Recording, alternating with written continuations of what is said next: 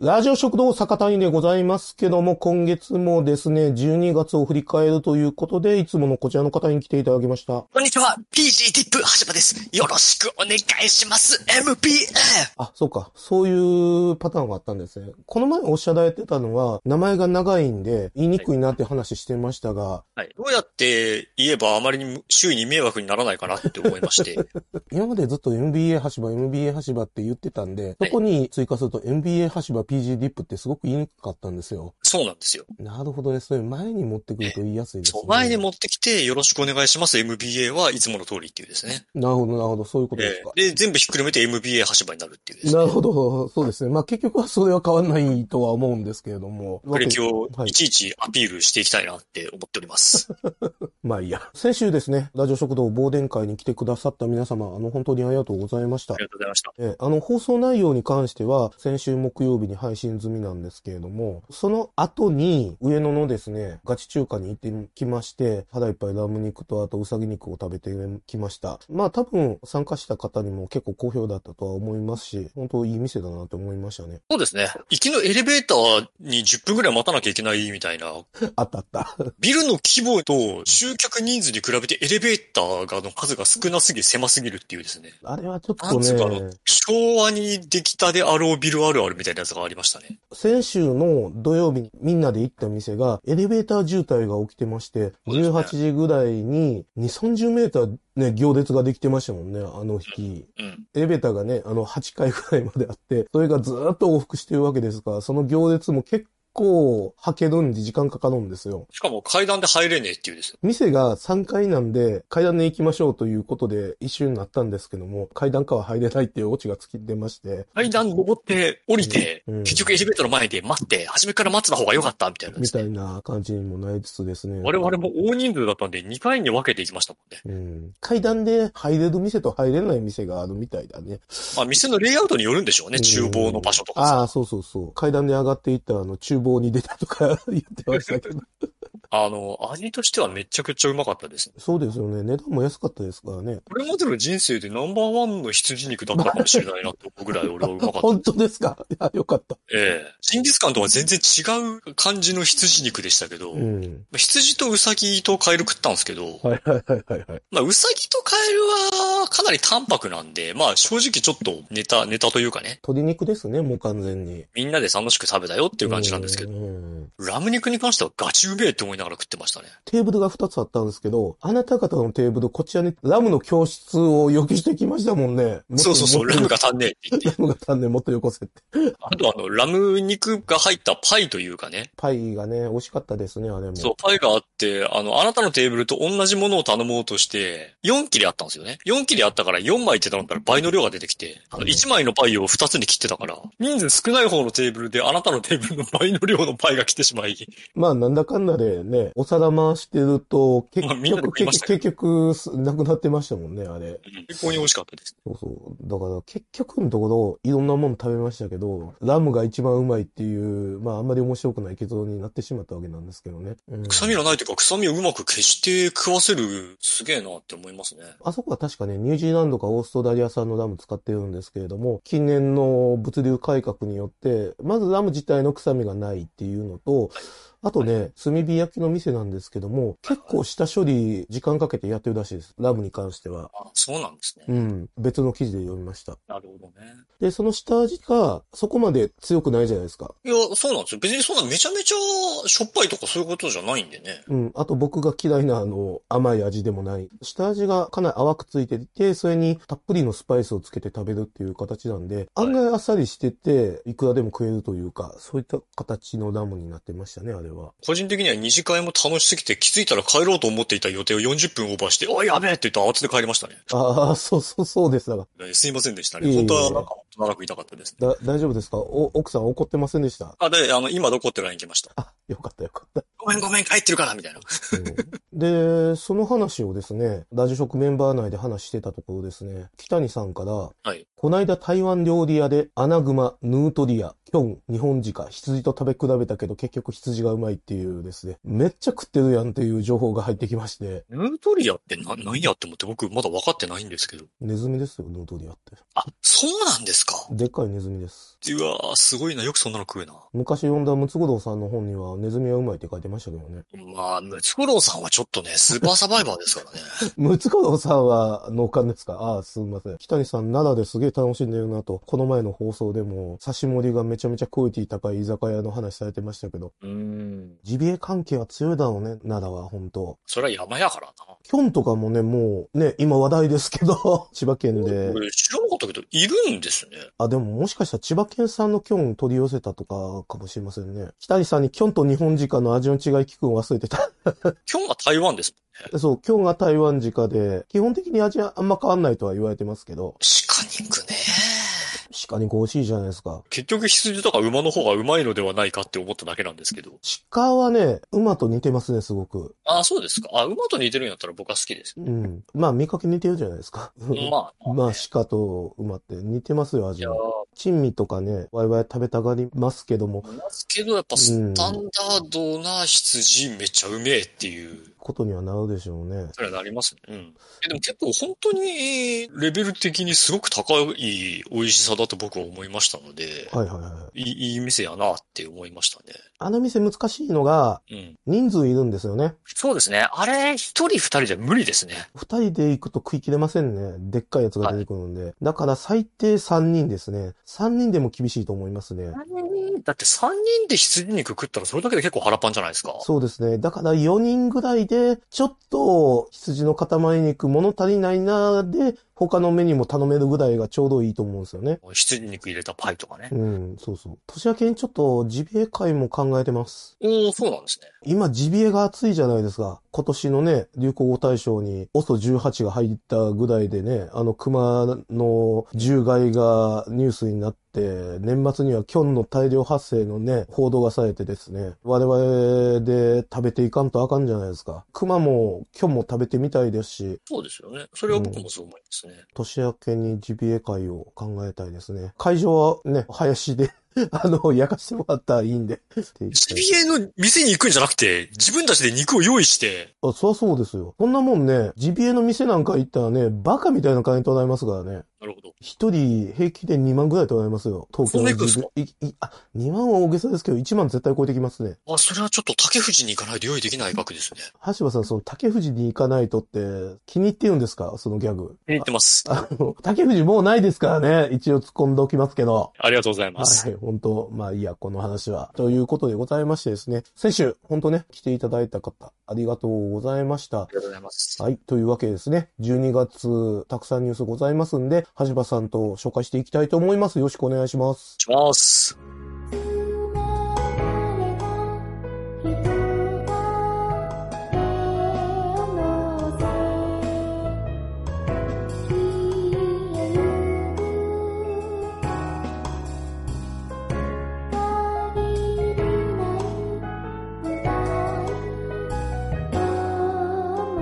い歌いと思って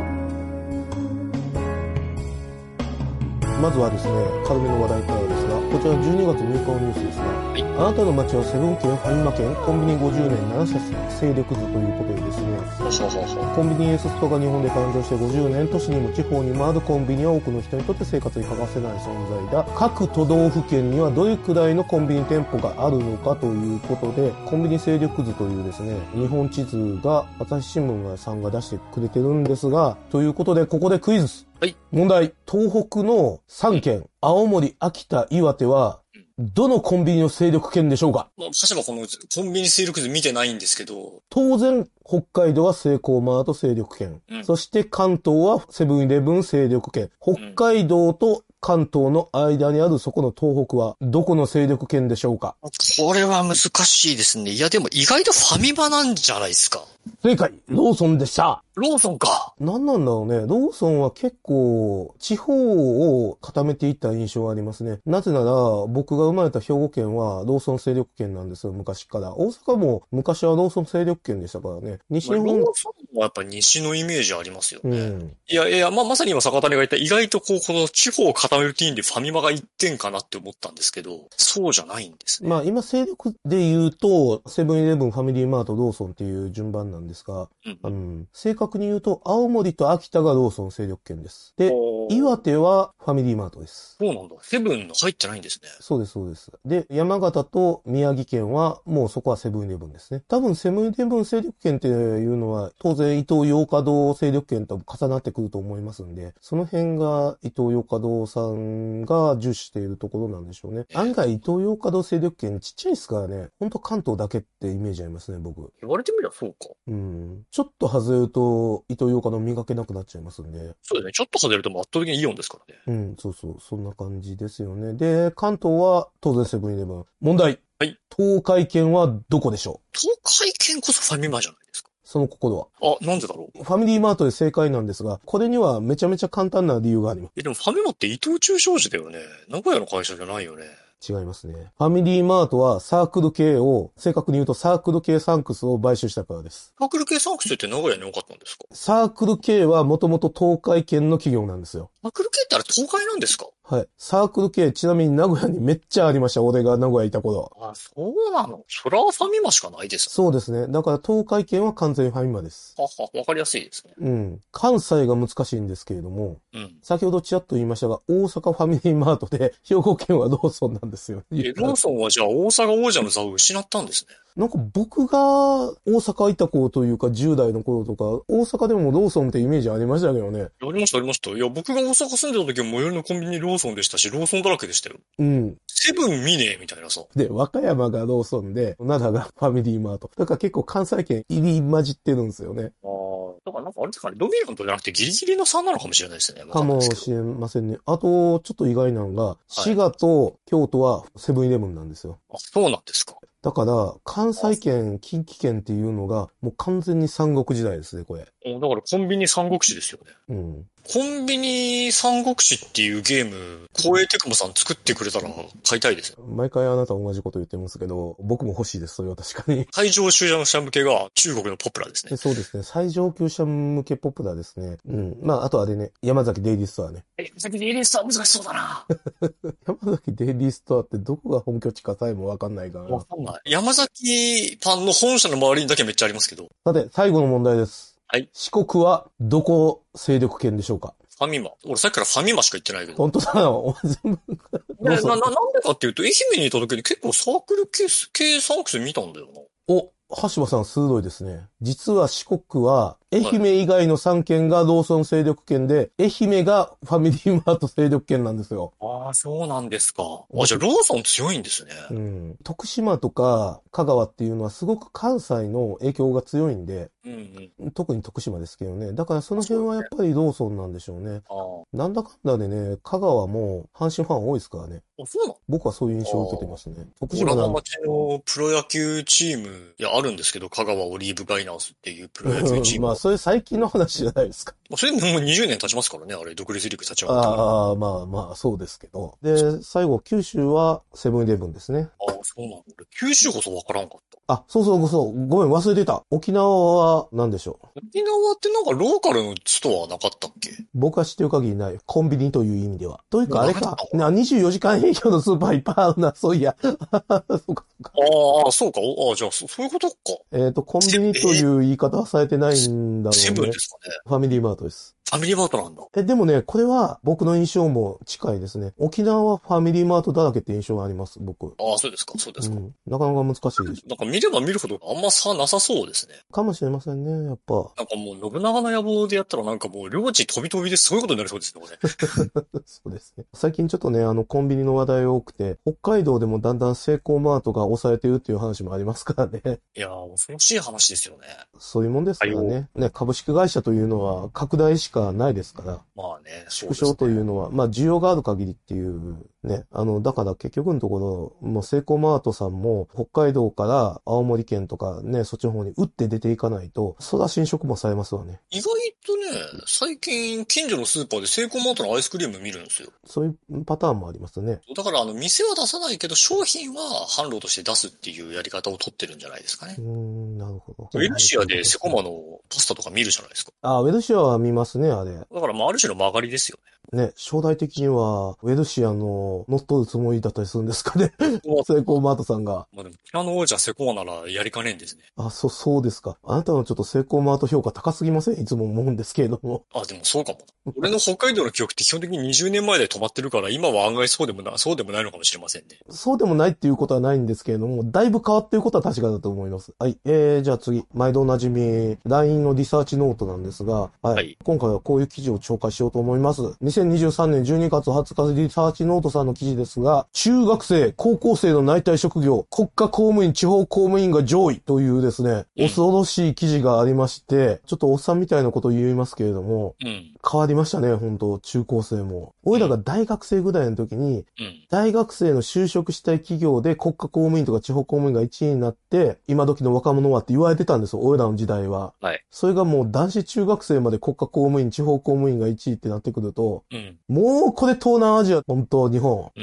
ーん。あの、役人が強いっていうのは、もう社用の国の象徴ですからね。確かに。いやー、びっくりした。国家公務員、地方公務員も大変やぞ。ブラック企業やで、あそこ。給料しかもあれ、勉強できへんともなられへんからな。うん、給料安いしな。国家公務員、地方公務員。 2回公務員になろうかなと思ったことあったんだけど、うん。テキストの量を見て挫折したもんね。僕らの時代はもう人気職にななってましたからね。男子高校生やったらまだわかるんですけども、高卒で公務員採用とかもあるわけじゃないですか。あ、ありますあります。うん。はだいから、ある程度その自分の就職先について意識的になってるんで、男子高校生が国家公務員目指すのは、まあ、わからいでもないけど、まあでもそれもちょっとなって思うんですが、男子中学生まで国家公務員になりたいとか、もう終わりだよ、この国。民間にそんなに魅力がないってことですね。あの、ちょっとこれは僕の勝手な想像なんですが、はい。やっぱりこの20年うん、環境の変化が多すぎたんだと思います。おお。例えば20年前、すごいいい企業だったのが、この20年間で没落した例が、枚挙にいとまがないわけじゃないですか、日本って。ああ、なるほどね。なるほど。そういう意味ですね。まあちょっと前ね、あの、ワイワイの知り合いの東京大学の人とね、はい。あの、飲み会したんですけども、はいなんか僕の周りに東京大学出身の人がいっぱいいてですね、えどこで働いてるんですかって聞いたんですけども、正直、彼らが挙げた企業っていうのは、はい僕個人は全く転職したいとは思わないような企業ばっかりだったんですよ。あーこれっていうのは、まあ僕らもね、大学卒業して20年近く経ちますけれども、はいその当時は一流企業だったんだけども、うん。まあ今でも一流企業ですけれども、あまり魅力的な企業じゃなくなってるっていうことだと思うんですよね、きっと。うん確かにね、今魅力的な企業ってあんまないっすよね。まあね。等しくどこも没落してる感があるね。まああとあれよね、公務員みたいなもんやけどさ、インフラ企業だよね。いや、インフラは公務員やからな。うん、まあ公務員やけどさ。僕、北海道の出身なんですけれどもう、ん。北海道で就職したくなくて僕大阪に出てきたんですよ、個人的には。ああ、はい。北海道で就職したくなかったんです。なんでかっていうと、北海道で就職しようとすると、もう本当公務員とインフラぐらいしかないんです。ああ、はい。あと地銀うん、地方銀行ですよねそうですね。ぐらいしか本当に職がなくて。うんうんうんうん。だから僕は職を求めて大阪に来た移民なんですよ。なるほど。で、結果東京で職を得て東京に移民するわけで すけども。そう、そうですよね。うん。だからこの公務員が上の方に来るっていうのは、うん。まあわかるし、俺は少なくとも自分が就職するときには公務員とインフラって割と同列に見てた。その地方に身を置いてうん。安定的な仕事をするっていうやつじゃない。うん、もう日本の経済が20年間停滞したせいで、東南アジアみたいになっているっていうのは、ラジオ食堂で常々言っていることですけれども、うんまあ、それプラス、社会の変化が大きすぎるんで、公務員になりたいっていう人が増えたんだろうなって思うね。それこそさ、僕らのあの時代だったら、テレビ局とか圧倒的人気だったと思うんだけれども、うん。やそれが今一応あの YouTuber、VTuber などの動画投稿者ってやつに入るんでしょうね。そういううんあのランキングがあるんで。まあそうだね。なんか言ってたよね。10年前ぐらいに。子供がなりたい職業1位 YouTuber で、もう終わりだよこの国とか言ってたけどさ。うん。それも過ぎて、公務員が1位になっってくると、もうさらにもう終わりだよってなっちゃうよ。 YouTuber じゃ飯は食えないってことをみんなやっぱり薄々気づいてるんじゃないそれはあると思うわ。これさ、見てるとさ、やっぱ味わい深いなって思うんですけど、はい国家公務員、地方公務員っていううんカテゴリーが1位だったり3位だったりするじゃないですか。はいで、これとは別に、警察官、消防官、自衛官っていうのもあるんですよ。それも公務員じゃないですか。結局、公務員ってめっちゃ人気なんやなっていう。国家公務員、地方公務員と警察官、消防官、自衛官を足すと、うんえっと、教員の8.8%になるので、10人に1人は何らかの公務員になりたいっていうですね、もうギリシャみたいな国になってますね、俺。あ、 そうだね。決まへんな。いやいやいや、ちょっと暗くなっちゃう話なんですが。あ、で、俺もさ、大学の頃公務員になりたかったけどさ、まあ、あ、はしそうだ。今思うと並んでよかったなって思うな。うん、俺も全くそう思っている。 ADHD に公務員は務まらん よ。まあ、あと俺みたいに効率性を求める人間には全くダメだろうあ、お前もそうだよね。うん。んそういうとこあるもんね。な。全く向かないと思うしう、ん。ブラック企業だから嫌や。ままあ、あ部署とか職種によるんだろうけど。カテゴリーがひどすぎるんですよ、公務員の。うん。あの、地方公務員なんか楽ですよ、今だって。例えば、役所とか行くと、うん。かなり民間に委託しちゃってるじゃないですか。窓口業務とか。そうやね。だから、もしかしたら本来楽だったところを民間に委託して、あー、かもな。そうなってく公ると務、員、公務員が公務員たちに取り組まなければいけない仕事っていうのは、もしかしたら本当にきついのかもしれないですね。かもしれないね。まあ、あとあれだよね。自分で言うのもなんだが、坂谷も橋場も、はいある程度地頭はいいんだけれども、世あたりが両方とも下手じゃないですか。そうですね。自分で言うと恥ずかしいけど、ごめんね、リスナーさん我慢して聞いてね。向いてない公務員なんか。そうね。今の組織人としてのあの生き方でさえ向いてないのにうん、公務員なんか向いてるわけがない、そんな。まあ、そうやな。何の話をしてたんでしたっけそこうですの、気楽食べ物系ポッドキャストで。はいはい。まあちょっとね、年末なんで、こういう話もしてみたかったんですよね。で、はい、こちら12月7日のニュースなんですが、はい秘宝、唐揚げ店の倒産が急増、前年の7倍。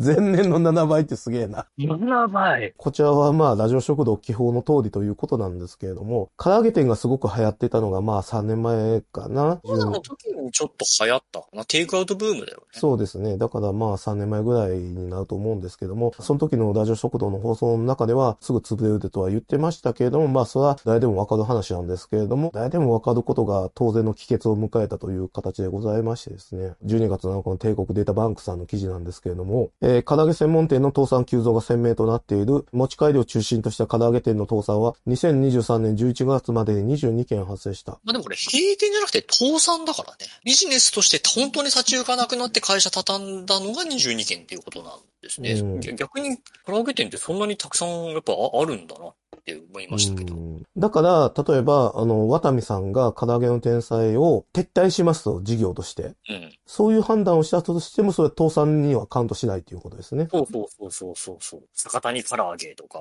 千葉唐揚げみたいなところが倒産したってことですよね。うん、で、苦境が鮮明となった背景には、唐揚げ店の急増で競争が激化しているほか、これもう3年前から分かってた話やけどね、節約志向で持ち帰り唐揚げのコスパが低下している面も無視できない。ああ、嫌な話ですね、ここも。主要唐揚げチェーン店における価格は約340円に対し、過去3個平均。スーパーやコンビニなどの唐揚げは3割安い220前後。ケチくせえ話やな。えー市販の冷凍唐揚げは半額の170円程度にとどまる。唐揚げ専門店を経営した唐揚げの購入機会はコロナ禍に比べて減少傾向にある中、割高感が上げたてのメリットを上回り、購買意欲は伸び悩む要因となっているということで。まあこれはあくまでも帝国データバンクさんの見立てですけどね。まあそれでコスト増っていうのがね、あのいろいろあって、倒産がめちゃめちゃ増えちゃいましたよという話でございます。もともと唐揚げブームって前にもあったじゃないですか。え、いつですかえ、なんか10年ぐらい前になかった一回。ありましたそんな。うん。唐揚げやたら増えた時期で、なんか収束して、で、また出てきたなーって感じだったんで、なんか個人的にはただの波っていう感じなのかなって気はするんですけど、いや、なんかちょっと思ったのは、コンビニとかスーパーが、うん。唐揚げ専門店の唐揚げ研究して美味しくしちゃったのかなという気はちょっとしていてう、ん、まあそれは合うでしょうね。最近、スーパーの王者 OK にたまに行くんですけど、うん、うんスーパーの王者 OK にね。そこのピザやっぱめっちゃうまいんですよ。うん。うん他のスーパーのピザより僕は美味しいかな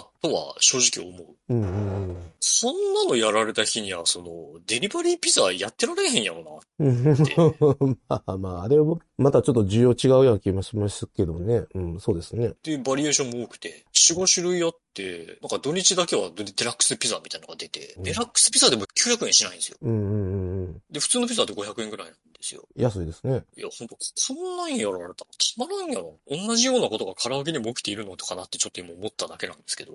や、やはり大資本には勝てなかったよということですかね。うん。で、あとあの、ラジオ食堂の中でも過去を言及してますけど、唐揚げの差別化っていうのがすごく難しいんですよ。難しいっすね。あの、まずい唐揚げなんかほぼ見たことないんで、かといって、明らかにこれは値段を超えた差別化になっているという唐揚げも僕は見たことないんで、専門店にとっては扱いにくいメニューだったと思いますよ。 日本でまずい唐揚げっていうのはカツヤにしかないですから。そうそうやね。ずっと言うてるけど。パリパリの唐揚げ出してくれカツヤ。金山の唐揚げ出してくれ、勝也。ね。それだけでいいのになぜそれができないっていう。で、この1、2年でちょっと面白いなって思ってたのが、はい。唐吉ってあるでしょスカイラークの。はいはい。あれが、どんどん S ガストに戻りつつあるんですよね、あれ。あ、そうなの会社の近所に唐吉があるんですけれども、はいはい。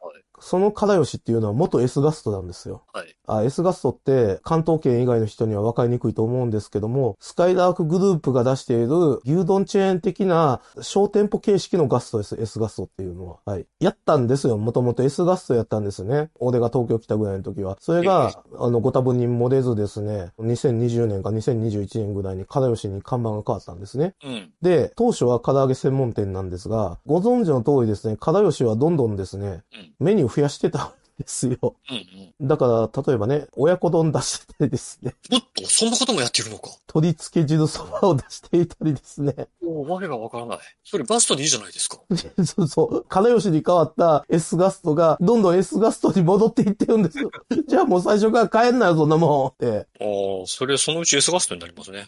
だから、唐吉と S ガストがあんまり変わらなくなっちゃってるんで、スカイダークグループも最終的には、唐吉というのが徐々にフェードアウトしていって、S ガストに変わるんじゃないかなって思ってるんですよね、俺は。僕はそもそも唐吉の店舗をあまり見なくて、はいただガストの中で唐吉のメニュー食べれますみたいな。うんうん、やってますな。店舗はガストで唐吉の看板がちょこっと掲げられてるっていうのはよく見ますね。あれもよくわかりませんけどね、ほんとね。だってガストでもともと唐揚げなんか出してましたやんって思って。うん、だから唐吉の唐揚げ差別化、うん、みたいな。うん、まあまあ、というですね、唐揚げ屋さんの大量倒産なんですけれども、これには背景がありまして、はいこちらがですね、2023年11月7日のニュースなんですけど、はい2023年は飲食店の倒産件数が過去最多ペース。コロナ5類以降後も倒産増える理由という飲食店 .com さんの記事なんですけども、はいはいはいはい。 2023年は飲食店倒産件数が過去最多を記録しそうな状況だということで言ってまして、だからさっきね、唐揚げの倒産件数が去年の7倍とか言ってましたけれども、そもそも飲食店全体の倒産件数が過去最多っていう話なんですよ。うん。だから唐揚げブームの終焉という以外に別の理由があるんですね。はい皆さんご存知の通り、2023年5月には新型コロナの感染法上の扱いが5類に移行しということで、コロナ禍が終わったという形で、これからね、コロナ中は苦境を強いられてた飲食店っていうのが回復するっていう見通しだったはずなのに、倒産件数が過去最多になろうとしているということで、まあ、いくつか理由は挙げられてて、コストが、あの、かさんでるとかですね、人件費が上がってるとか、そういうのがあるんですが、おそらく一番でかいのがこれなんですよ。新型コロナの影響によって売上が下がった企業への融資である、ゼロゼロ融資、かっこ無利子無担保の融資の返済開始が、2023年7月からピークを迎えていることも原因として考えられるということで、これがね、結構でかいんですよ。うんこれはね、あの、私もよくバーとかで聞く話なんですけども、はい最近飲食店の閉店が多いですよねっていう。はいそこで真っ先に出てくるのがこれ。うん。 00融資の返済ができないっていう話。借りたけど返されへんと。そう。でね、これっていうのは最初から分かってたっていう話なんですよ。飲食店の人が言うには。なるほど。飲食店っていうのは、はい。融資を受けて返済することができないビジネスモデルなんですよ。え、どういうことでしょう端的に言うと、ほとんどの店が自転操業であるっていうことです。ああ、そうか。だからまあ、融資を受けるとしても、それは新規出店するときとかだったら別だけど、あもちろんもちろんね、そうだね、融資ないとできひんけど。まあ、だけど基本的には日銭を持って生きてるから、そ日銭が溜まった時点で本当は死んでるんだと。う。そういう話なんですよ。だから単に延命しただけだったと。そう。あのね、ラジオ食堂でコロナの一番どしょっぱなに、バーの店主集めて話してて。いやでー、うん、うん、うん。で、そのしま時したもね。ね、ちらっと言ってたんですよ。00融資とかあるじゃないですかって僕が言ったバーの店主二人が、いやでも借金だからなって、あの言ってたんです、あの当時。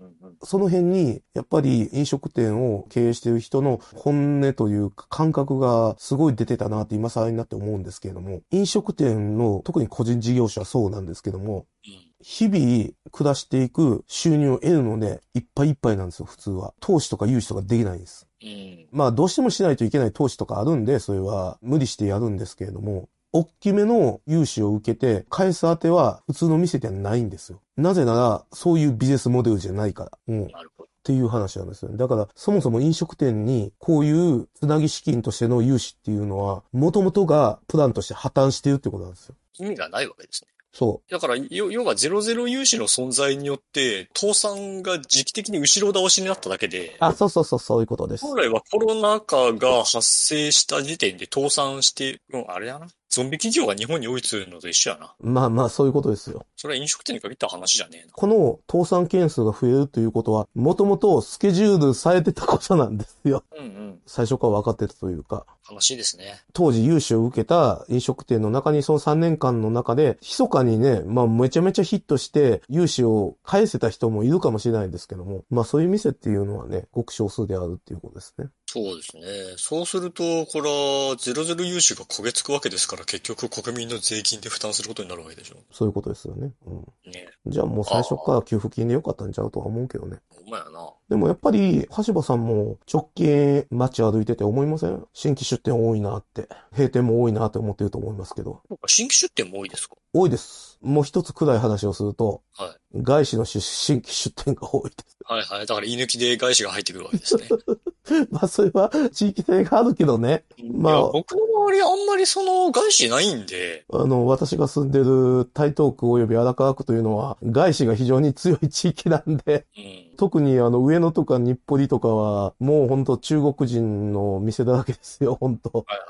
まあ、この話はね、なのラジオ食堂で過去言ってますけども、アメ横ね、上野、御徒町の間にある、あそこがもうね、チャイナタウンになっちゃいましたからねあそうみたいね。俺中最近、最近とか全然行ってないんだけ中ど。国人に乗っ取られちゃいましたからね。 そんな中国人の店で忘年会やったラジオ食堂が言ってもあんまり説得力はないと思いますけれども。 まあ、ラジオ食堂としてはですね、あの、はい何かしらの現状を変える提言をしないといけないんですけれども、特にないですね、これは。もうしょうがない。やこうコロナ禍の時にバーのね、経営者の方を集めて、あの、はい林さんとかとしゃが喋ってね、あの、やっぱと、倒産増えるみたいなことをおっしゃってたと思うんですよね。うん、そうです、そうです。まあ、ずっと言って融ま資す。意味ねえっていう趣旨のことうをんね、やっぱりおっしゃってたのは記憶をしているので、うん。だから果たしてその通りになっているってことですよね。うん、そうですね。だから、まあ東京でもそうだから、地方とかはもっと強いんだろうなと思って。まあそうね、シャッター街ばっかだからね。で、そこにね、外資も入ってきてくれないっていうね、っ外資が入ってくれるのは東京だから。まあ、東京とか、まあ都会だったら入るんだろうけど、ていう話じゃないかな、多分。北海道、北海道ぐらいやな、外資が入んなのんでしょうね、おそらく。は。うん。まあ、暗い話が続きましたが。そろそろ明るい話に行きたいと思うんで。そうそうですね、明るい話ということでですね。ペッパーフードサービスの2023年第12期第3四半期決算単身が、えーよっ11月14日に出ておりま して、よいし一ょ月ぐらい前に出てたものなんですが、そうなんですけども、NBA はい橋場さんにあの、ご意見をいただきたいとは思うんですけれども、見事に三角ですね。あの、全部三角になっちゃいましたね。売上高、オール営業利三益角、経配常利益当 ゼロ。なんか何を言えばいいんだろうっていう。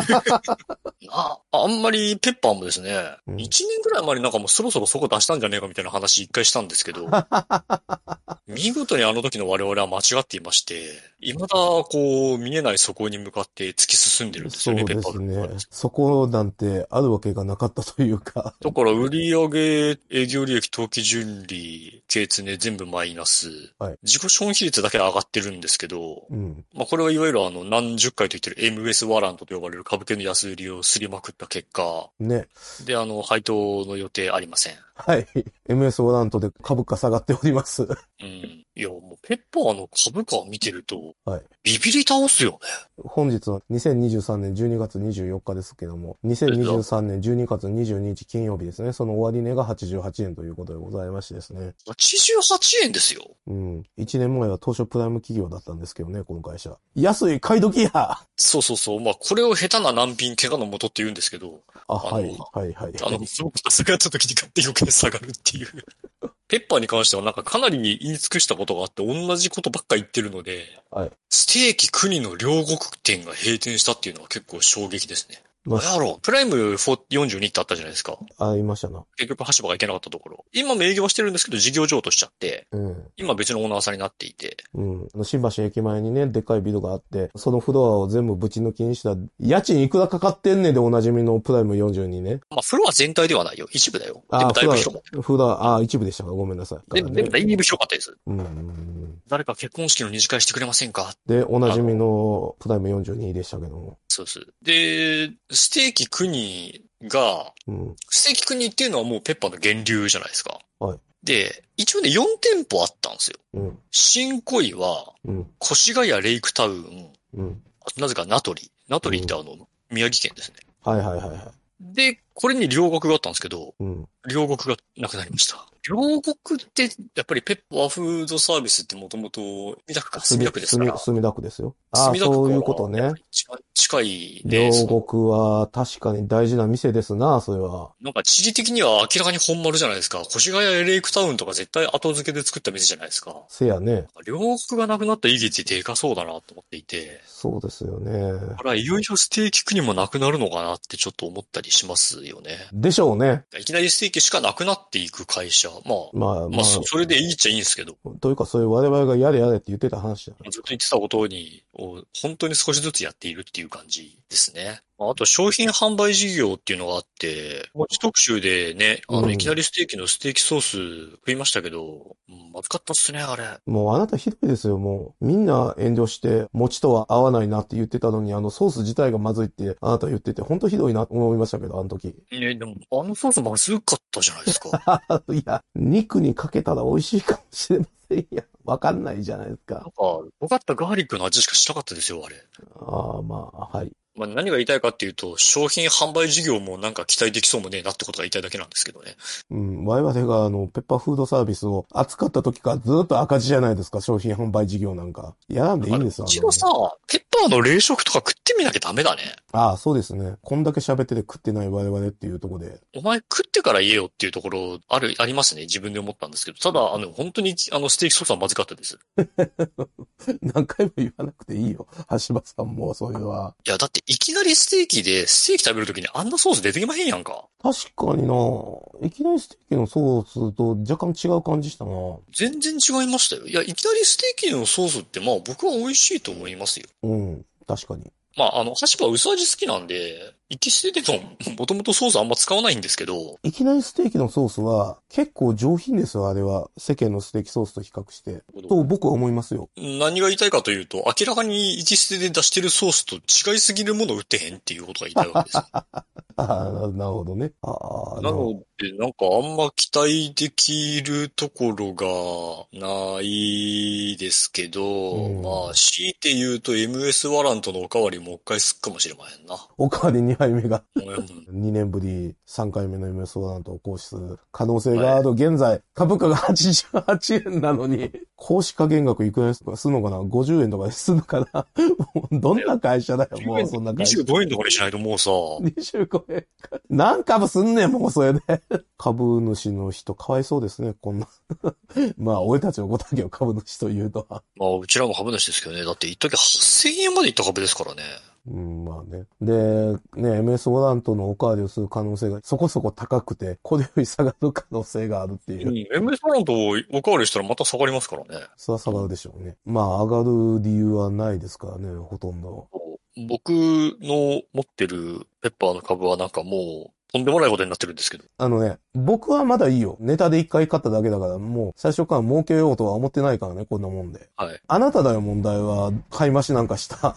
それはそうなんもだよう、文句言うのは岡田違いだよ。あ、あんたの判断ミスだ、そんなもん。完全いやーな。そこが抜けたと、あのーいう話した時に買いましちゃったんだよね。そうだね。でもそっからそこの見えねえこと。なあ。どうしたらいいんですかね。どうしたという意味ではですね、はい僕は最近いきなりステーキに対して思うことはですね、はいハンバーグ屋に変えた方がいいと思います。イギリスのハンバーグ美味しいっすよね。俺、見直しました、エキステのハンバーグ行って。先月ね、久しぶりにエキステのハンバーグ食って美味しかったっていう話したんですけども、はいはい。なんだかんだであれはうまい。うまいよ結構感心したな、あれは。だから、ハンバーグって、うん。包丁に味変の時代から言われてる話ですけども、はいいくらでもコストコントロールができる食い物なんで、あれっていうのは、つなぎを多くしたら安くなるっていうね、原価が下がるっていう食い物なんで、食べ物屋さんの誠意を測るのにすごく重要なメニューなんですけれども、うんうんうん。こんだけ苦境に立たされてるいきなりステーキが、ハンバーグの質を落としてないんだよな、あれ。そうだね。あー感心した。まあ、値上げはもちろんしてるよ。けど、値上げをしてるのは、それはそれで店の誠意だからね。ある種のね。だから、ペッパーフードサービスの悪口ばっかり言ってる我々もですね、味とか店に関しては誠実な会社だなと思ったんですよね。そうなんだよな。いや、だからなんかさ、腹いっぱいハンバーグ食わせる店になってほしいよね。で、あと、ちょっと後でも触れますけれどもはい、ちょっとハンバーグブームでしょ、今お。松屋もね、気合入ったハンバーグメニュー出してますし、おあの、先月ね、焼肉大工でもハンバーグ出してるんだよね。え、あ、そうこの話先月してなかったですけど、結構美味しいですよなのああ、じゃあ、ハンバーグ戦争。の様相を若干呈してきている、日本でああ、は。なるほど。牛肉はね、もともと商品として辛いんですよ。はいい今ってインフレで食料品の値段が上がってるって言ってますけれども、はいそのインフレって言われる前から牛肉の値段は上がってましたんで、もともとね。ああ、なるほどね。原産国のアメリカとかで生産が安定してない事情っていうのもあった、中国人が牛肉を食べるようになって、ああ、美味しさに気づいてしまって買うより。中国人に買い負けするっていう日本の現状っていうのもあって、そこにさらにインフレが起こって、原材料費が上がってて、で、かつ牛肉って外食で食べる場合ほとんどが輸入なんで、うん。円安になってさらに上がってますって。うん、うん。数年前から牛肉の値段が上がる理由がもう6個か7個ぐらいあるんですよ。なるほどね。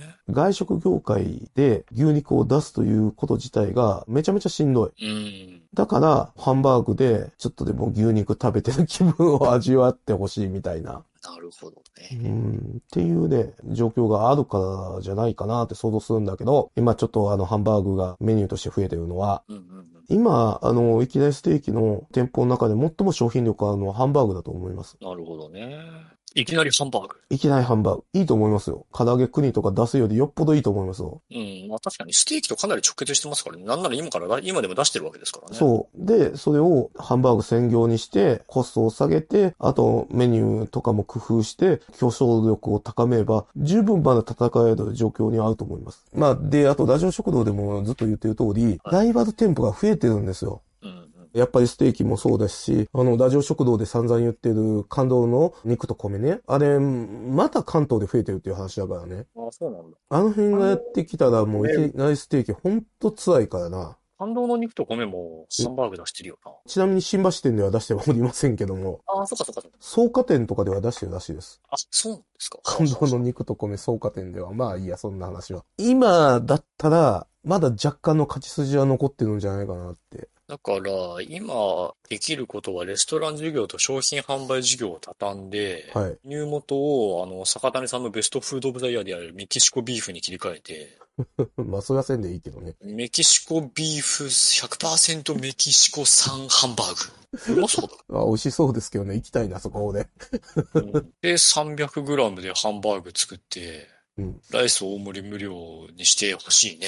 ね、そこまでしたらね、かなり商品力あると思いますよ。それで1100円ぐらいだったら、ああ、行きたい難しいと思いますが、もしかしたら、専業にすることによって、今より値段下げれると思いますので、 1100は無理やろうな1100は難しいね。1500でいいと思います。今の状況を考えると。これもまた後で話しますが、もうハンバーグも1000円で買える時代じゃなくなってますんで、1500で全然いいと思います。マジか。はい。この話後でします。どうやって生きていったらいいんだ。ステーキなんか食える国じゃないんだよ、もう日本なんか。もう本当に安いものしか食えない国になってくるってことですね。ああ、すいませんね。年の瀬にくだい話ばっかりして。あの、一ノ瀬さん。もう最後のチャンスだと思いますよ。ああ、ついでに、あれね、散々言ってる通り、錦糸町のビル引き払いなさいよ、あなた、本当も掘り出うしたわさすがにね、あかんよ、あそこでやってたらう。ん社員もだいぶ減ってんちゃうもうどんどんやめていってるから。いや、もそうよう、ね。リストラしてるからさ、オリナスタワーには絶対もう不相応なはずやね。いや別にオリナスタワーでもいいんだけどさ、ワンフロア使わんといてっていう。低層階のフロア半分でええやろこのオフィスも寂しくなり申したって言うてんのやろ。あずま橋に帰りなさいよ、もう。いい加減、早く。というのは思いますよね。ねあずま橋に帰って、店舗の半分ぐらい、ハンバーグ専用に変える。それちょっと面白いですね。頑張れ、生き大世紀。えきはいという。じゃあ、はい。安い食べ物の話をしましょもう安くないですけどね。今月のマクドさんの記事でございますが、まあ毎年恒例ですね。2023年12月5日、食レポ。今年度もマクドナルドでグダコロ登場。鉄板のグダコロと力強い旨味のビーフハヤシフィリング、酸味瞬くチーズソースをミックスして今後の満足度を底上げした濃厚ビーフハヤシグダコロを食すというネタトピさんの記事なんですが、はいはい。まあ記事というか提灯記事なんですが、う。ええ今年はグダコーと濃厚ビーフハヤシグダコロということで、あの、細部はいじくってるんですが、いつもと同じですね。グダコロとデミグラスソース的な何かしらを足したやつの二つっていうのが、毎年の最近そのうですねマクドさビーフん。ハヤシフィリングって言い方がちょっとムカつきますね。ちゃんとビーフハヤシ入れろよ、もう。ビーフハヤシってな。ビーフハヤシって言い切れよって言いたいですよね。そうですね。そして、注目の価格はですね、グダコロ420、濃 厚ビーフハヤシグダコいやロ480円。もう今更高いとは申しませんが、我々としても、ということでですね、今年もいただきましたが、はい。去年と一緒、感想はございません。はい。ありがとうございます。ちなみに、濃厚ビーフハヤシグラコロンは食べたんですか食べましたよ。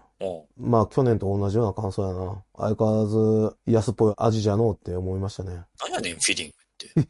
いつもの、あれよ、もうマクドナルドさんお得意のデミグラス風ソースですよ。お酢商法でしょうん、変わりませんよ、もこれ二つ買ったらもう千円や。う。すごいですよね。ネタトピさんの超人記事ではですね、肝心の味はグダコロらしさを生かしつつも、牛肉や玉ねぎの舌触りと旨味が駆け巡るビーフハヤシフィリング。あの、舌触りっていうのは、これ、幻覚でも見てたんでしょうかね舌触りって言って、この人は。 えーと、ハヤシフィリング。コクよりも酸味が主張するチーズソースが一体となったうまさに感激しながら完食。ごちそうさまでした。って言ってますけども。美味しいのは、この人の感想なんで、全然問題ないんですけども、舌触りっていうのはね、さすがにこれは幻覚でしょって思いますね。牛肉の舌触りも玉ねぎの舌触りもなかった。と僕は感じましたがね。まあ、それはいいや、別に。だからもうこの方の、このライターの方の舌というか未来がね、はい。マクドに特化されてるのかもしれませんよね。うん。まあ、舌触りっていうわけですから、何かしら舌には触ってますんで。だから、まあ、決して嘘ではないんですが。牛肉だ玉ねぎだの舌触りを感じるってこの方が感じられたんだと思うよ、僕は。うん。まあ別に空気触って舌触りって言ってるわけではないんで、はい、何かしらの物質は舌に触ってたわけですから、そうそうまそあ、うそう否定はしないですがね。地球なんて全然、全然、全然する人ないですよ。あ、そうです。 あのー今年、ちょっとね、グダコロ戦線に異常ありっていうのがですね、コンビニが参戦し始めてます。そうなんですかファミマとローソンでグダコロ売り始めました。おい、やばいじゃん。両方いただきました。はい。ファミマはね、これは置いとこう。別に美味しくはなかった。はい作り置きの中度なんでね。あれは、まあ、さすがに、あっちの方がマクドよりうまいとは言いません、僕は、さすがに。はいなんだが、ローソンに関しては、マクド危ういんじゃないかなって思いましたね。おおさすが揚げ物のローソンですね。そう、そうですね。揚げ物といえばローソン。ローソンはね、この辺であんまり見ない、店内調理するローソンあるじゃないですか。あ、あれでグラコロを出してるんですよ。あ、それは絶対うまいじゃないですか。街角厨房ね。あローソン街角厨房の高グラタンコロッケバーガーを今出してるんですけれども、あ。はい。これはね、結構迫ってると思う。味的にはかなり競ってると思う。ローソンはローソンで作り置きなんで、そこでかろうじてマクドが買ってる状態。うーん。これ食った時急いでたんで、そういう注文の仕方できなかったんですけれども、うん今から作ってっていう注文を受けてくれますんで、おそらく街角厨房では。おそれすごいですね。できなかったらごめんね。それができれば、もしかしたらローソンが勝つ可能性がある。うーん。なんせ、ローソンのこの販売価格は376円。なるほ10%も安いわけです。通常のグダコロから。味もかなり互角に近づいてます。ど。いや、でも本当、そうであるべきだよね。うんだってグラプロってもう20年前からあんだからさ。まあね。やし、どうしても、マクドナルドの商品の中では、ハンバーガーっていうのは勝てないじゃないですかうん。コンビニでね。うんどんだけ頑張っても構造的に勝てない理由があるんですけども、グダコロに関して言うと、うん。ほぼイーブンの条件で勝負ができるんで、うん。そういう意味では全然勝てる勝負だと思いますね。マクドさんが今調子乗ってますんで、グラコド420円やで。もう笑ってまうわ。なあ。コンビニは外食キラーですなぁと、セブンイレブンのカレーフェアの時も思いましたが、ローソンの濃厚グラタンコロッケバーガーについても思いましたね。コンビニって本当、何でもするよな。最近よく言ってるじゃないですか。外国人が日本やってきたコンビニ行きたがるっつってよ。あ、そうなんだ。うんまあ、何でもうまくて安いから。そうそうそうそうそう。俺も、そりゃ、米ドル持ってたら日本来たいわ。そりゃそうだなろあ円安で免税やろ。うな。いや、まあ、だからそれは何度も言ってますやん。30年前の日本が東南アジアに思ってたイメージと一緒よ、そんな。ああ、そやな。今もう、日本から一歩たりでも出たくないもんね。それこそ本当にね、アメリカ旅行しようと思ったら竹藤行かんとあかんようになるのよな。ロンドン行った人に話聞いたら、マフィンとコーヒーで2000円しましたと。そんなこと言ってたぞ。うん。アメリカやったらもっと高いね。うへ。チップ入るしな。うん、そうやで。旅サラダとか見るじゃないですか。旅サラダ。土曜の朝やってるやつね。もう、もう15年ぐらい見てるんですけど。うん。例えばニュージーランド行ったら、ニュ何々ニュージーランドドル、何々円って出てくるわ。旅サラダ、海外も行くもんね。コロナ禍ではあんまり行けてなかったですけど、コロナが明けたんで、最近行くようにもなって、うん。で、現地通貨と日本通貨を併記して、現地の料理とかアトラクションとか紹介するわけですけど、いやーね。あれバグってんの数字っていうぐらい、なんでこの魚のサラダが4000円するんだいみたいな。そうですな。ひ一皿だろうみたいな。そうそうですな。日本は東南アジアになったね。うんなったんだね。うん、そういうことですよ。まあ、暑くもなったしな。そうですよ。もうタイとかも。マレーシアと仲良くしていこう。うんうんうん、台湾とね。そうそうそうそうそう。くだまあ、いいや、はい。ということで、えっ、と、新メニューのコーナーでございます。はい。今月の新メニューはね、4つありまして、1つ目、もう年の瀬でございますんで、こちらの記事。12月6日、いつもお世話になっております、カップ麺をひたすら食いまくるブログでございますが、はい最強どん兵衛第3弾は鴨出し。日清の最強どん兵衛鴨出しそばを実食レビューということでして、どん兵衛のね、上位商品である最強どん兵衛なんですけれども、うんうんそれの第3弾ということで、カボン出しそばっていうのが出てます。第1弾はね、ラジオ食堂でも何回かお話ししてますが、きつねうどん。で、第2弾がかき揚げそばで、第3弾が鴨そばっていう形になっております。なるほど。年の瀬で、年越しそばをどん兵衛でっていうのは定着してきた習慣かあなそうそうという気もしますが、今回、あの、最強どん兵衛の第3弾の鴨出しそばを、あの、食べてまいりました。で、もう一丁。こちらネタトピさんの12月6日の記事ですが、ご飯が見えないほどたっぷりのイクラを盛り付けた豪快盛りも中岡天然イクラ丼を本日6日発売ということでですね、数がいくら丼へえ。は小盛りが850円、並盛りが890円、特盛りが1490円、豪快盛りが1990円ということで、まあなかなかね、リーズナブルなうんいくら丼でございますけれども、これが二つ目で、えっ、と、三つ目、これさっき言ってた話ですね。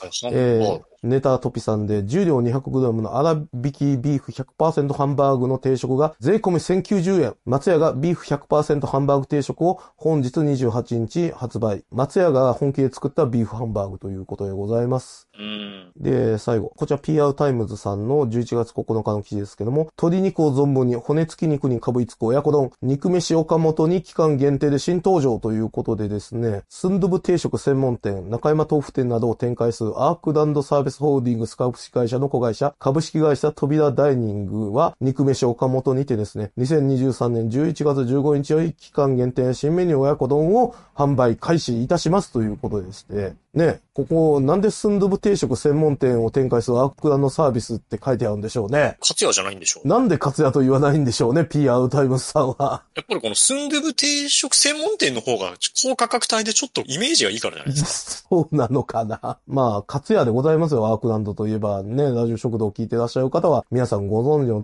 通り、カツヤを運営するアークランドサービスホールディングスがですね、岡本っていう肉飯、まあ、牛丼屋さんですけども、そこで親子丼を期間限定で出す。なるほど。全力飯です。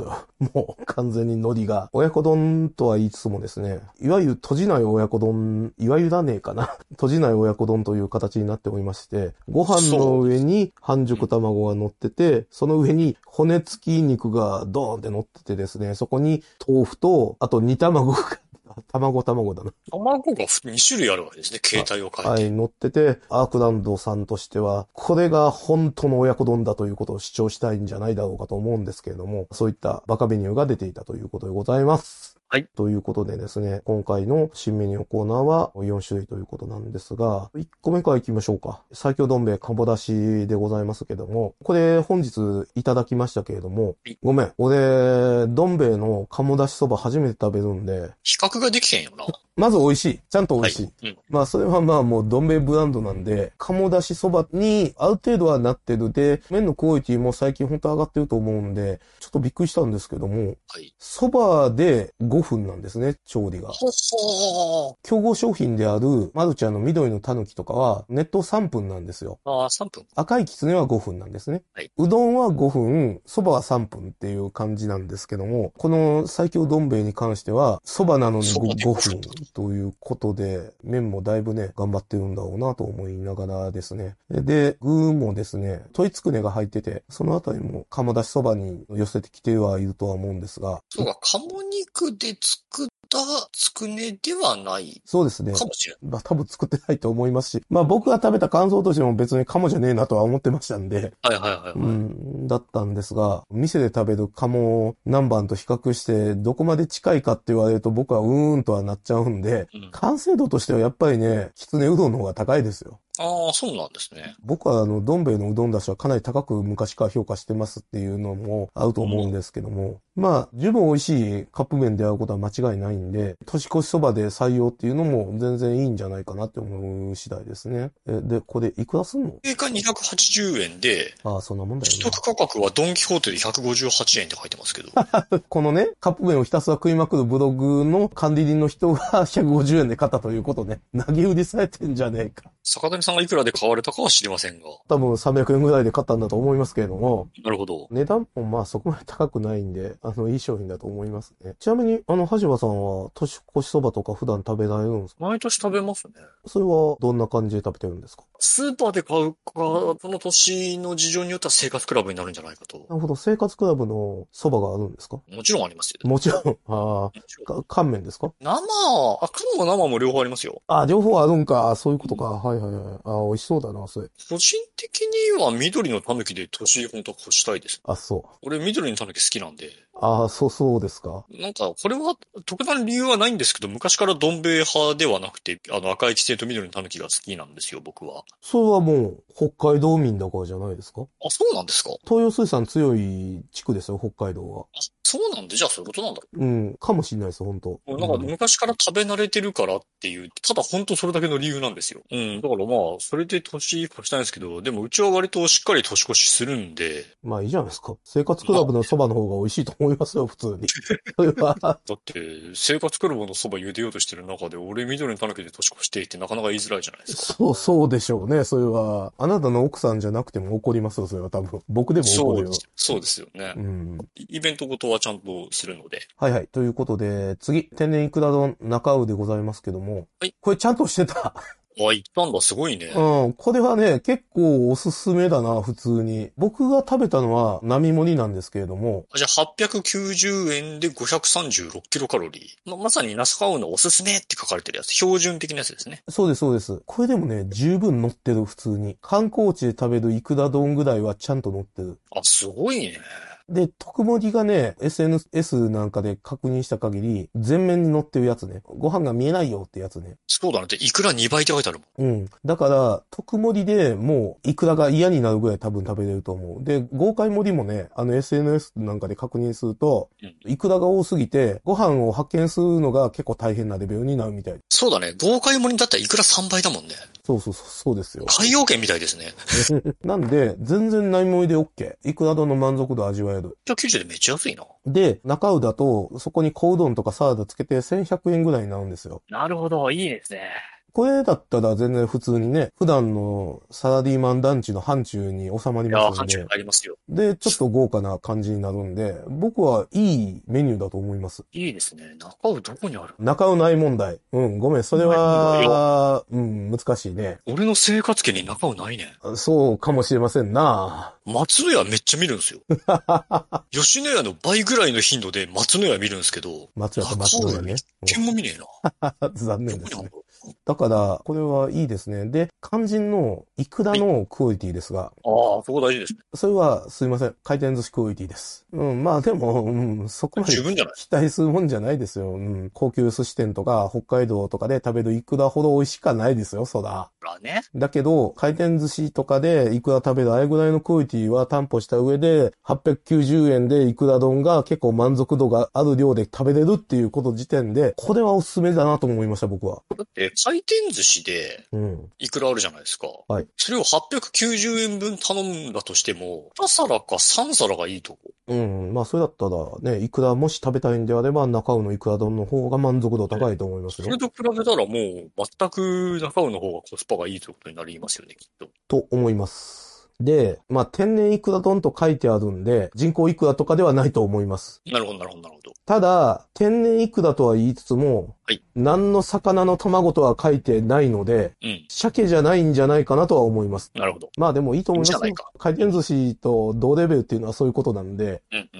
ん。ランチデッキの中では1個ぐらい入れてもいいんじゃないっていう、僕は結構感心してました、これに関しては。ね。バナナエビみたいなこと言うのやめようよって話ですよ。そうそう、そういうことです。まあ別に、これはあの、一切そういうことは記載されてませんので、はいバナメイエビのね、あの食品偽装の話は、芝エビって書いてバナメイエビ出してたから、それはあかんやろっていう話ですから。そうですよね。うんもう今回イクラとしか書いてませんからね。そうですよ。あ、天うん然イクラか。オリジン弁当で出してるあの、イクラおにぎりはちゃんとでかく、マスイクラおにぎりって書いてますからね。いいいいな、オリジン弁当。押せるって思いますけども。坂谷さんすいません、今気づきました。なにこれマスって書いてますよ。中尾の天然イクラ丼の下に、うんワイルドトラウトカビラライスボールって書いてあるんですけど、トラウトマスって意味です。ああ、なるほど、なるほど。これはマスと堂々と言ってますね。トラウトキャビアって言うんだよね。ということらしいです。なので、看板に偽りなし。なし。マスです。マスです。サーモンとは書いておりません。あの、生物学的に言うと、マスと鮭って結構曖昧らしいしね。あれ。そうなんだあんまり明確な区別ないって聞いたことあるけどね。うん、でもちょっとだけ思ったんが、はい中尾がこういう商品出してくるっていうのは、うん。そんだけ牛丼という商品がきついんだろうね。なるほどね。松屋赤字っていうのは、いろいろ報道されてる通りなんですが、うん。やっぱ牛丼って辛いよ、今。まあ牛肉は高いって話さっきしたけどね。そういでうことで、す値段上げたらもうすぐ叩かれるからさ。うん。いくら丼やったらね、1000円超えてもコスパ高いってみんなに言ってもらえるからね。そういうとこを狙ったんじゃないかなって思います。えー、次。あー、その松屋さんのやつですね。はい松屋本気のハンバーグ。で、松屋最高額の商品じゃないかな、これ。だって、デフォルトで1000円超えてくるんだ。そう、デフォルトで、ビーフ100%ハンバーグ定食1090円。エッグビーフ100%ハンバーグ定食1150円。タップイチーズビーフ100%ハンバーグ定食1290円。これはかなり松屋さんとしても力入れてますよね。松屋で4桁って多分今まで記憶にないわ。ああ、ないですね。ね、いろんなものを食べればその1000円いきますけど、うん。ね、単品でデフォで1000円超えてくるって、なかったとな思かう。ったんじゃない多分ね。かなり気合は入ってるはずなんですが、い食べてまいりました。ありがとうございます。普通普通あごめんなさい。ちょっとあの、僕、松屋に対しては、もともと松屋ファンなんで、期待しすぎた感もあるんですが、松屋が1000円超えて出してくるハンバーグでしょっていう、そういう期待感は、さすがに裏切られた感じがします。ああ、残念ですね。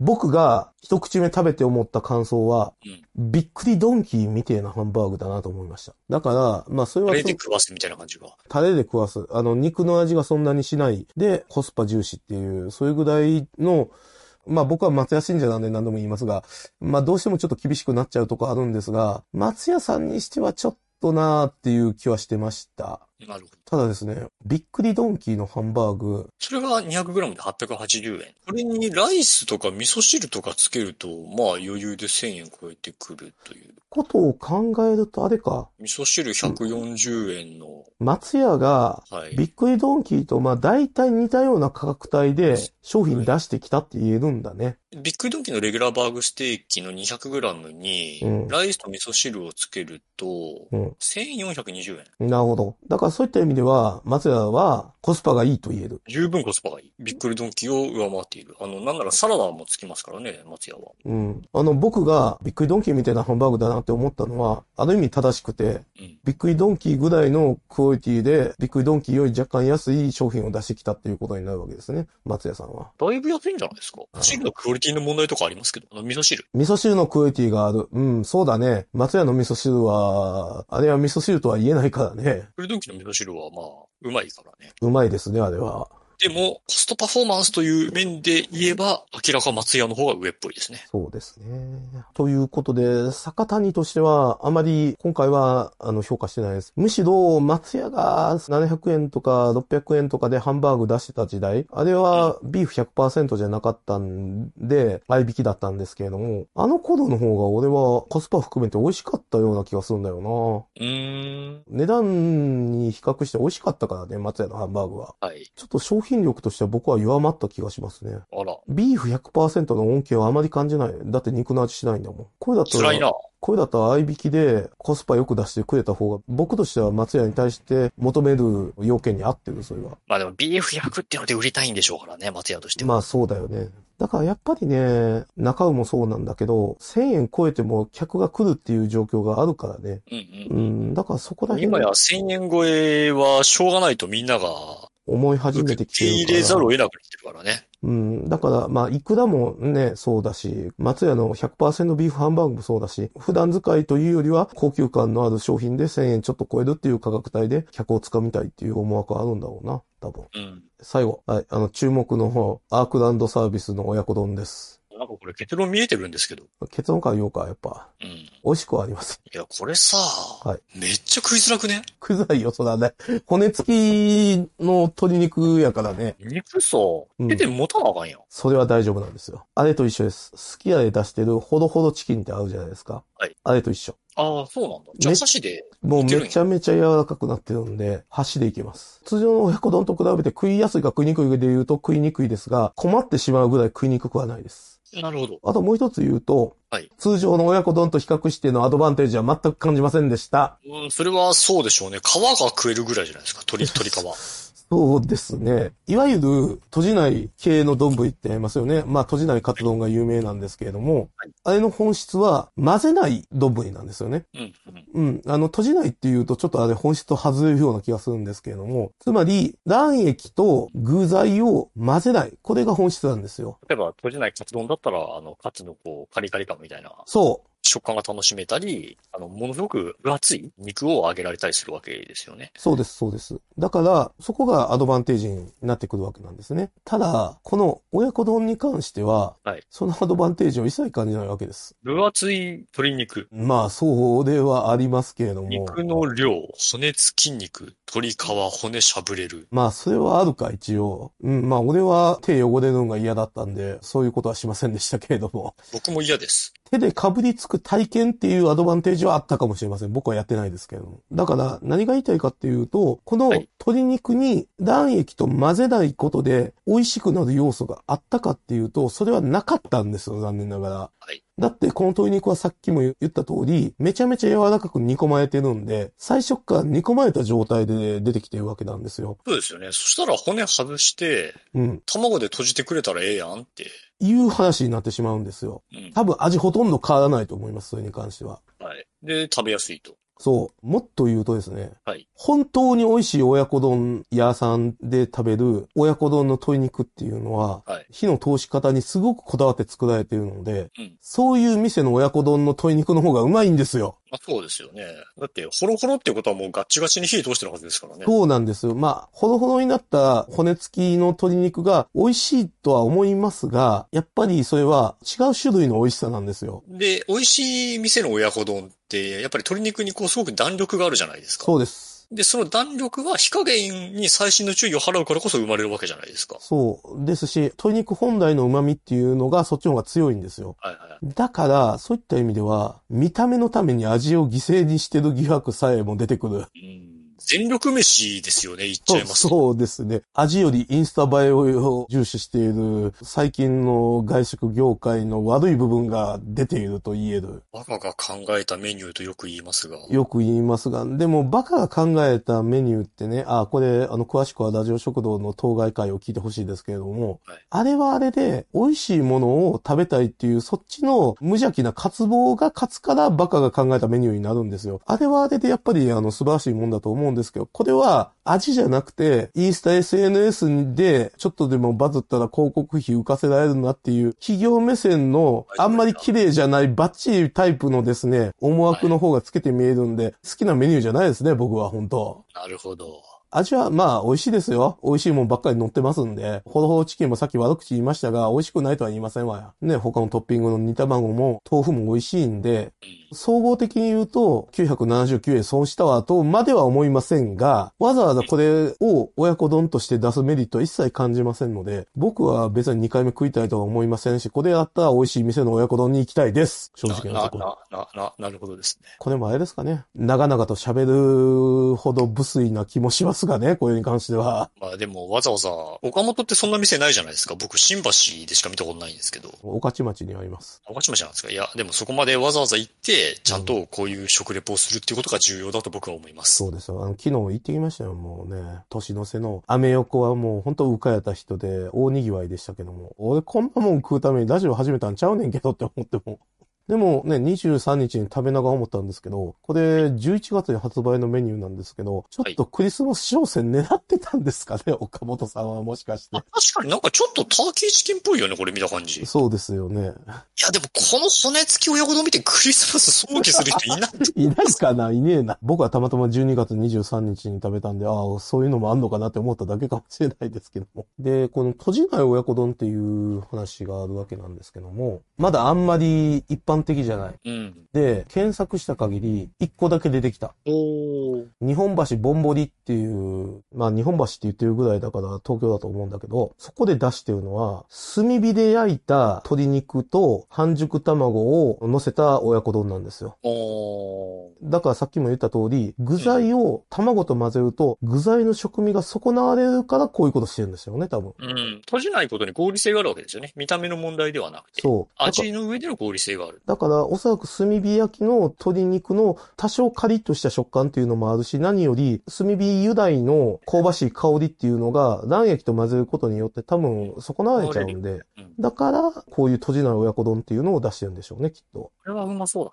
まあ美味しいでしょうね、多分ね、それは。という感じなんで、これから閉じない親子丼っていうのもね、人気出るかもしれないですけれども、そういう形になってくんじゃないのかな、多分。はい。はい、えー、というわけで新メニューのコーナーでございました。ありがとうございます。はい。じゃあ、恒例のスイーツコーナーなんですが、こちらニュースちょっと紹介しておきます。2023年12月12日、アイス総選挙結果発表、ガリガリ君が6位となる激戦の中1位に輝いたのはということで、こちらバズフィードジャパンさんの記事なんですが、あ、テレビ朝日でやったんだね、そういう番組。あ、見ればよかったな。まだ見れるのかな。そうテレ朝で放送されたんですね。はいうん。ということで、まあそういうね、テレビ朝日さんのアイス総選挙っていう、まあアンケートですけどね、という企画があったそうです。で、ガリガリ君が6位で激戦って言っている状況で、5位がですね、雪見大福。こういうのは定番が強いですからね。4位はハーゲンダッツのミニカップバニラ。なるほど、なるほど。うん、定番しか出てこないですね。3位、明治エッセルスーパーカップ超バニラ。お、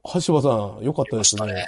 橋場さんが大好きスーパーカップがハーゲンダッツを抑えて3位。素晴らしい。で、2位がパルムチョコレート。ああ、なるほど。これも定番商品ですね。ラジオ食堂の初期の頃、僕がパルム自体を全く知らなかったということでですね。ありましたねわた私のアイスリテラシーの低さが露呈したことがありましたが、今は知ってますけどね。はい。そして、1位は、これはもう予想通りというところではあるんですが、チョコモナカジャンボ。まそうあですね、これ、アイスの人気アンケートって、今まで何回か、あの、ラジオ食堂で紹介してるんですけど、毎回チョコモナカジャンボが1位なんで、うん。当然の結果というか、わかりやすい結果だとは思うんですがだ、から、新商品がどんだけ出ても牙城を崩せないって感じですよね。で、実は今ですね、コンビニを中心に、はい冬限定、チョコモナカジャンボセンターチョコ増量っていうのが出てます。これ限定商品なんほうほうで、ほうほうあ、はいそうなんですこれをですね、今まであの紹介してなかったんで、アイスの食レポのクオリティが低いことでおなじみの坂谷でございますが、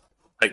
美味しい。ありがとうございます。これ、すごい、もなかがパリパリです。なんか、モナカの接着部分にチョコの壁を追加して、あ、そういうことそか。れを防ぐことでパリパリ感がさらに持続するようになったってなるほ書いてどま。すね。あの、公式ツイッター元 X で。だからこのパリパリっていうのも狙った結果だということですそね。うそうそう。狙ってパリパリにふにゃっとしないようにしたんやと。こういうところが1位になる理由ですよね。うん。ずっとね、売り上げ1位で改善する必要さえもないのにね、青改善。かないから足元を救われないっていううんうんエクセレンスですね。本当ですね。昔、北谷さんが、ラジオ食堂の放送内で、チョコモナカジャンボのパリパリを引く秘訣とか、いろいろ言ってましたけれど も。出ましたね。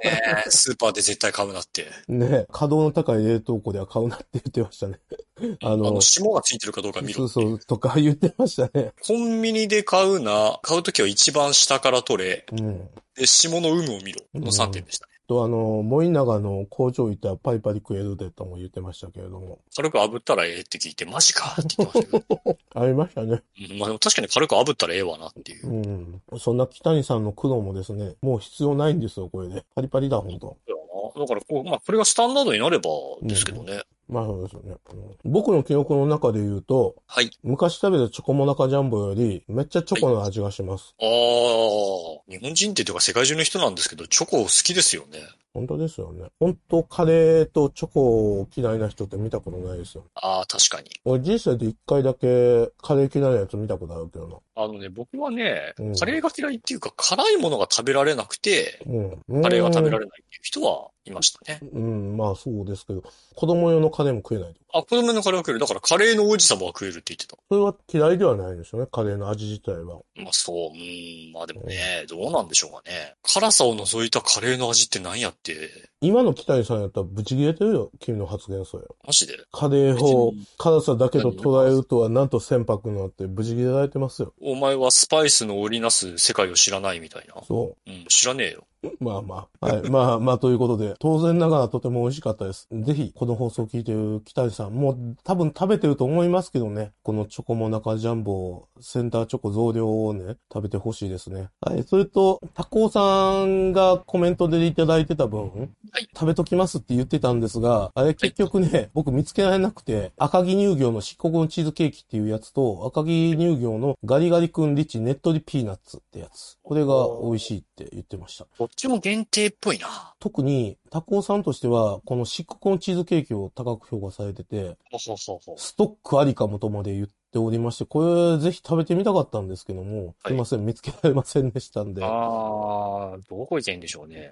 多分ね、俺もちょっとコンビニでしか見てなくて、うん。スーパーとかでやっぱあるんだろうなとは思いながら探してましたけ僕ど。が前、あの、どこのコンビニを探してもアップルパイアイスがないって言ってたら、あの、ディスカウントストアにもう一周回って流れてて、そこ見たらあったみたいな。ああ、そういうパターンですよね。北に案件疑惑があった、杏仁豆腐バーでしたっけはいはいはい、森永杏仁ロールバーですね。うん、あれが全然見つからんくって、浅草の声優でようやく見つけたっていうことそうもありました俺ね、も、あの、埼玉の声優で見たっていう。まあ、とにかく、アイス総選挙、鉄板の結果だったとは思うんですが、稲川乳業さんのね、強さをね、見たという気がしますね、本当に。素晴らしい。